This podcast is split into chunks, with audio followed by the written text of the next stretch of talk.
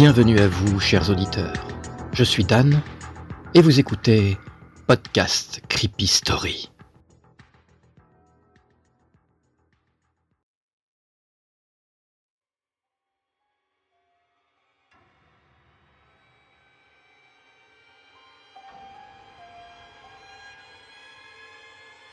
Bonsoir à tous. L'histoire de ce soir est la retranscription publiée sur Reddit d'un message audio extrait d'un portable retrouvé dans une forêt des Landes. Cette histoire s'intitule L'horrible cabane.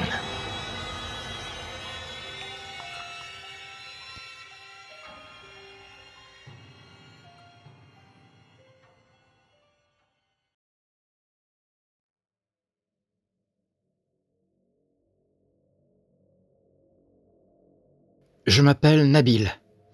Le 24 août 2019, je suis parti en randonnée pour une semaine de trek dans une des nombreuses forêts des Landes. Le cadre était vraiment idyllique. Des vallées vertes pleines de vie, des, ruisseaux aux eaux claires et rafraîchissantes. Dans les sous-bois, la lumière était irréelle et tellement apaisante. J'avais décidé de partir en randonnée suite à un gros ras-le-bol de la vie en ville. Le bruit des embouteillages et les gens trop pressés. Les clichés habituels des grandes villes, quoi. Voilà pourquoi j'ai pris mon sac de voyage et je suis parti seul pour cette marche qui, qui devait être salvatrice. J'avais pris aussi une tente pour pouvoir dormir lors de mes trois jours de trek. Le premier jour a été très difficile pour moi. Mal aux pieds, mal aux jambes, sac trop lourd. J'avais décidé de dormir sur un terrain bien dégagé dans une des nombreuses vallées de ce site de balade. Malgré les appréhensions sur le fait de dormir dehors avec les bruits de la nature, j'ai passé une nuit reposante et tellement curative. Le lendemain matin, c'est dans une forme olympique que j'ai continué ma marche. Pour m'aider, j'avais tout de même un GPS avec un itinéraire précis établi avant mon départ. J'étais sûr de ce fait de ne pas me perdre dans l'immensité de cette forêt vertigineuse. J'ai suivi mon GPS au mètre près, car la végétation devenait de plus en plus dense et étouffante. Vers 16 heures, j'ai perdu le signal du GPS. J'étais à la merci de cette nature envahissante. Plus j'avançais, et plus j'avais du mal à me faire un chemin dans l'enchevêtrement de branches, de fougères et de buissons épineux. À 20 heures, j'avais à vue de nez fait à peine un kilomètre d'avancement. Je décidai alors de m'arrêter là et de dormir un peu. Ce qui devait être une petite sieste de repos est devenu une vraie nuit de sommeil. J'étais totalement épuisé par cette journée de marche infernale. Cette nuit-là, dans mon rêve, des créatures monstrueuses m'attrapaient et me dévoraient pour assouvir des rites païens d'un ancien temps. Mes rêves étaient tellement intenses que le lendemain, j'étais épuisé et vidé de toute force, autant physique que morale. Ce qui devait être une balade salvatrice est devenu un calvaire. Au plus profond de moi, je savais que j'allais y rester, que cette forêt allait me dévorer et me garder pour toujours avec elle. Je me suis tout de même remis en route. Quand le corps humain est vidé et sans force, le subconscient prend le relais pour anormalement nous sauver d'un mauvais pas. Nous redevenons animal pour nous sauver la vie. Alors sans réfléchir et comme sorti de mon corps, j'ai avancé. J'ai avancé, traversant les ronces et les enchevêtrements de branches et de racines. Je n'avais plus la notion du temps. Quand j'ai à peu près repris mes esprits, je me suis retrouvé devant ce qui semblait être un refuge pour randonneurs. Un gîte d'étape qui devait avoir été installé là pour permettre aux marcheurs épuisés de se reposer. J'ai regardé autour de moi et j'ai remarqué que la végétation était redevenue normale et reposante. Est-ce que je serais enfin sorti de cet enfer? J'ai levé les yeux au ciel et je me suis aperçu que la nuit était tombée. Une nuit noire. Comment pouvait-il faire nuit aussi vite? Mon corps ne pouvant plus supporter d'être en mouvement, j'ai décidé de rentrer dans ce gîte. La porte était ouverte. C'est habituel pour ce genre de refuge public. J'ai tâtonné l'encadrement intérieur de l'entrée pour y trouver un interrupteur. Il y en avait bien un. Je l'ai actionné, mais le courant avait dû être coupé. J'ai donc décidé de prendre ma lampe de poche et de rentrer à l'intérieur. Une odeur âcre d'humidité emplissait l'atmosphère. Ça devait faire très longtemps que personne n'était venu ici. J'ai parcouru les murs de la cabane avec le faisceau de ma lampe. C'est là que j'ai été surpris et que j'ai fait trois pas en arrière. Il y avait au mur un tableau. Un grand cadre de bois derrière une vitre qui devait le protéger. Le tableau représentait un homme. Jusque-là, rien de bien curieux. Mais si j'étais surpris, c'est que le visage de cet homme n'avait rien d'habituel. Il était déformé, sans doute dû à un souci à la naissance. Les yeux n'étaient pas alignés et un coin de sa bouche pendait grossièrement. Son nez avait plus l'air d'une boule de chair que d'un nez. Je me suis rapproché légèrement du tableau. Le peintre qui avait fait ça devait être un génie, tant le dessin avait l'air réel. J'ai dirigé ma lampe sur la gauche pour m'apercevoir qu'il y avait deux autres tableaux, eux aussi encadrés dans du bois et du verre. Eux aussi représentaient des personnages difformes, mais d'une qualité hors du commun. On pouvait distinguer ce qu'il semblait être une femme hirsute et un enfant obèse à la bouche gercée et écarlate. Plus à droite, il y avait encore un tableau. Cette fois, c'était un vieux, un grand-père. Il devait avoir plus de cent ans car son visage fondait littéralement sous ses rides. On ne voyait plus ses yeux. Sur le coup, j'étais terrifié par ces tableaux. En y regardant de plus près, j'ai pu distinguer en arrière-plan, sur chaque tableau, la forêt. L'artiste qui avait accroché ces tableaux ici avait cru bon faire une mauvaise blague à tous les randonneurs de passage. Je ne voyais pas d'autres explications. J'ai avancé dans la pièce, toujours à l'aide de ma lampe de poche, quand mes tibias ont buté sur quelque chose. C'était un lit de camp déplié. Plus je regardais les tableaux au mur, plus j'étais terrifié. Il semblait à présent me regarder dès que je faisais un mouvement de côté. Un moment, j'ai voulu partir de cette cabane, mais mes jambes ne supportaient plus le poids de mon corps. Alors je me suis couché sur le lit de camp, tremblant de peur. Je me suis allongé dos au tableau pour éviter de croiser leurs regards étranges et menaçants. Et je me suis endormi, tant bien que mal. C'est le claquement de la porte d'entrée que j'avais mal fermée qui m'a réveillé au petit matin. Mes yeux encore embués et collés de sommeil commencèrent à s'habituer à la lumière du jour. Je me suis assis sur le lit, la tête entre mes mains. J'ai relevé la tête et un frisson d'horreur a parcouru mon corps tout entier. Devant moi, il y avait aligné de gauche à droite de grandes fenêtres donnant sur l'extérieur, sur la forêt. Ce n'étaient pas des tableaux que j'avais vus la veille, mais des fenêtres, d'immenses fenêtres. Quatre grandes fenêtres. J'ai eu le souffle coupé. J'ai attrapé mon sac à dos et je suis sorti de la maison en courant. Ça fait deux jours que j'essaie de retrouver mon chemin. Mon GPS ne fonctionne toujours pas, et dès que je veux faire une pause, J'entends autour de moi des branches craquer. Aidez-moi. Je vous en supplie. Aidez-moi.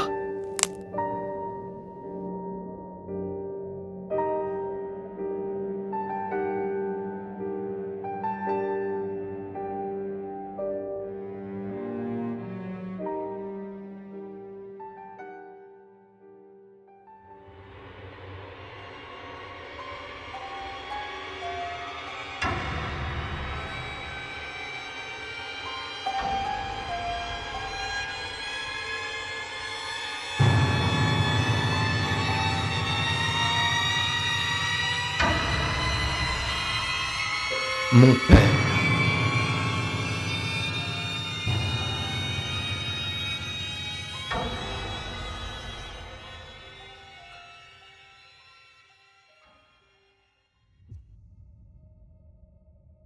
Depuis tout petit, j'ai toujours voulu savoir qui était mon père.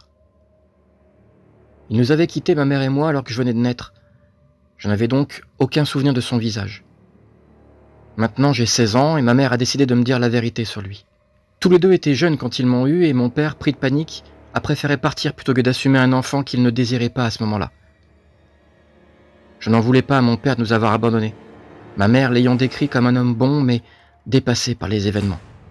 Je demandais à ma mère pourquoi elle parlait de ça maintenant. Elle m'a répondu que mon père avait essayé de rentrer en contact avec moi par son intermédiaire après nous avoir retrouvés, et qu'elle préférait m'en parler avant de me le présenter. J'étais euphorique à l'idée de le voir et j'ai supplié de le laisser me rencontrer. Elle accepta et le rendez-vous fut fixé. Le jour J, je me suis levé très tôt, trop excité pour faire la grasse matinée. Ma mère est sortie pour faire quelques courses afin de recevoir mon père à la maison. J'ai préparé dans ma tête quelques questions à lui poser lorsque la sonnette de la porte d'entrée résonna. C'était lui, c'est sûr. Je suis descendu et j'ai ouvert la porte. Devant moi, un homme du même âge que ma mère. Les cheveux et les yeux de la même couleur que les miens. C'était lui, je le savais au plus profond de moi. Il m'a dit bonjour d'une voix un peu étouffée, sans doute due à l'émotion de se retrouver. Je l'ai attrapé par le bras et nous sommes montés dans ma chambre. Je voulais lui montrer mon univers, rattraper en quelques minutes toutes ces années sans lui, quitte à être désordonné, insistant. Je lui ai parlé du club de football et de mes jeux vidéo, de mes bandes dessinées du fils de voisin que je n'aimais pas. Il m'a écouté sans rien dire, sans doute par respect pour moi ou parce qu'il était ému. Et puis, sans lui demander, et parce que j'en avais besoin, je me suis jeté sur lui, afin de le serrer dans mes bras. Il était plus grand que moi d'une bonne tête. Nous sommes restés comme ça pendant deux longues minutes. J'ai senti couler sur moi des larmes chaudes. Ces larmes. C'était mon père qui me tenait dans ses bras et qui pleurait, heureux de faire ma connaissance. Mon papa. Nous nous sommes relâchés et je me suis posé devant lui. Il me regardait d'un air étrange. Dans la précipitation, je n'avais pas fait attention à son costume. Il était assez fripé et plusieurs taches étaient visibles un peu partout. En remontant sur son visage, j'ai malheureusement compris trop tard que ce n'étaient pas des larmes de joie que j'avais senties sur moi, mais un filet de bave qui coulait du coin droit de sa bouche légèrement tordue. Je me suis reculé de trois pas et j'ai entendu la porte d'entrée s'ouvrir. C'était ma mère. Elle venait de rentrer des courses. Jérémy Jérémy chéri Devine qui je viens de croiser en rentrant. Descends, ton père vient d'arriver. Il t'attend en bas.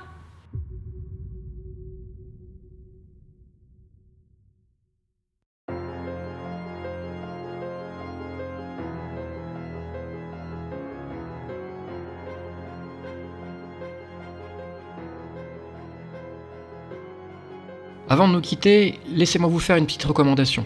Il s'agit du jeu Resident Evil 3, le remake. Vous y incarnez Jill Valentine, qui doit nettoyer les rues de Raccoon City à grands coups de shootgun et autres armes explosives. Le jeu est vraiment très flippant et je peux vous assurer que plus d'une fois vous allez bondir sur votre siège. Les graphismes sont vraiment somptueux et les morts vivants toujours aussi nombreux. Cette fois vous pourrez encore une fois retrouver des créatures hybrides fabriquées par la Umbrella Corporation. De plus, avec la création de la Gorecam, les effets gore comme les explosions de tête ou les éviscérations sont au maximum. Il faut vraiment avoir l'estomac bien accroché.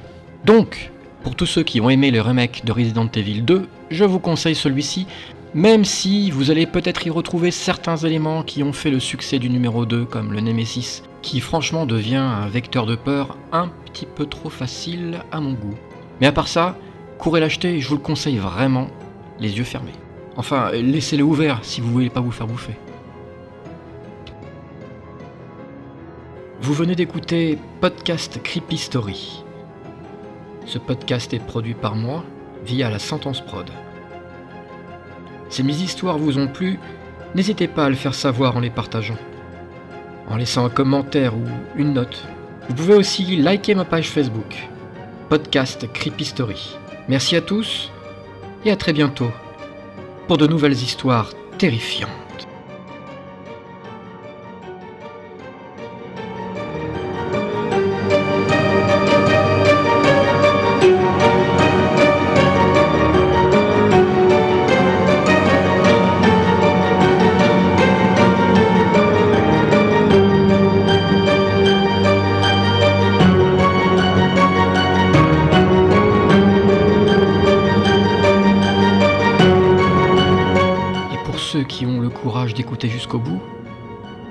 Regarde bien, je suis derrière ta fenêtre.